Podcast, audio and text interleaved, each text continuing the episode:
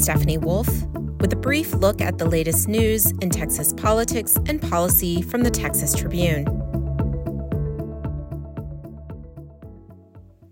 Voters will decide whether to approve a $12.7 billion property tax cut package in early November. Governor Greg Abbott recently signed the legislation.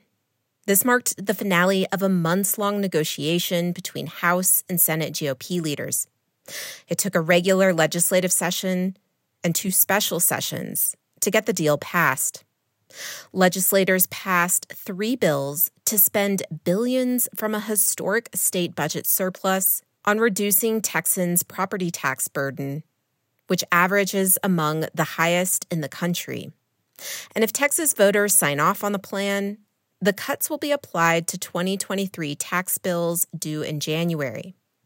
Here's what you need to know about the five key parts to the tax cuts. Roughly $7.1 billion will go to fund Texas public school districts. This is so they can reduce the taxes that they levy on property owners. A school district's maintenance and operations property tax rates typically pay for things like teacher salaries and campus upkeep. It's the largest share of many property owners' tax bills. About 5.6 billion would allow the state to more than double the current property tax exemption available to Texans who own the home they primarily live in. A homestead exemption is the amount a homeowner can deduct from the value of their home before it's taxed. Under the new tax cut plan, homeowners would be able to take off $100,000. The law would also establish a temporary 20% appraisal cap for the next three years. This would apply to commercial, mineral, and residential properties that don't have a homestead exemption. They also have to be valued less than $5 million. Another piece of tax relief included in the package is a franchise tax exemption. This raises the amount of money a business can make before paying Texas franchise taxes from $1.24 million to $2.47 million. And the new legislation adds positions to appraisal districts' boards of directors that would be elected by a majority vote. If voters pass the package, most of these measures would go into effect without any action needed on the part of the property owner. The exception is homeowners who haven't gotten a homestead exemption before. They would need to apply through their county's appraisal district office. You can find more details about how these changes could affect your property tax bill at texastribune.org. For years, the state's environmental agency has denied resident challenges against air polluters when those residents live more than a mile away from the company seeking a pollution permit. It's known as the one mile rule, and polluters have cited it as precedent claiming that those citizens have no legal right to challenge their permitting process. Yet the one mile rule is not found anywhere in state law nor in the agency's rules. The Texas Commission on Environmental Quality confirms such a rule does not exist. And a representative says they review a number of factors when they make determinations. But it shows up consistently in the agency's rulings going back at least 13 years. Environmental advocates and some legal professionals say the one mile practice is illegal and arbitrary. Federal law requires states to give citizens the chance to oppose pollution permits in federal court. It's laid out in the U.S. Constitution, and there's nothing in there about distance limits. A number of Texas environmental groups have petitioned the EPA saying the TCEQ unlawfully uses the one mile rule to restrict citizen rights and limit access to judicial review.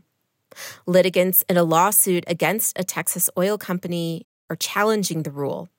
They're awaiting a fall hearing in a federal court. Two Democrats who have held their respective elected offices for decades are running for Houston mayor. State Senator John Whitmire previously served in the state House before being elected to the Senate in 1982. And U.S. Representative Sheila Jackson Lee has been in Congress since 1995. She previously served on the Houston City Council.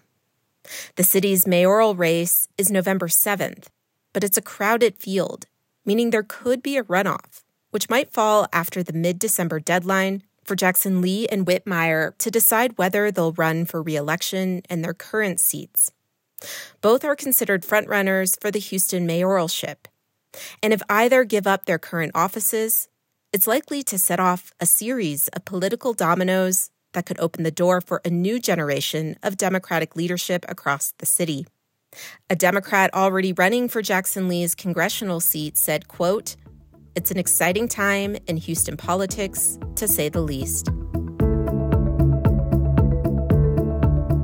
We have a favor to ask. Would you go to texastribune.org slash brief survey to take a five-minute listener survey? This is the best way for Texas Tribune journalists to know what works and what doesn't for our podcast. The link again is texastribune.org slash survey. There's also a link in the show notes. We appreciate your feedback. Check for updates to any of the stories you heard in today's episode at texastribune.org. And follow the Brief podcast for daily news updates wherever you get your podcast. I'm Stephanie Wolf with the Texas Tribune. You've been briefed.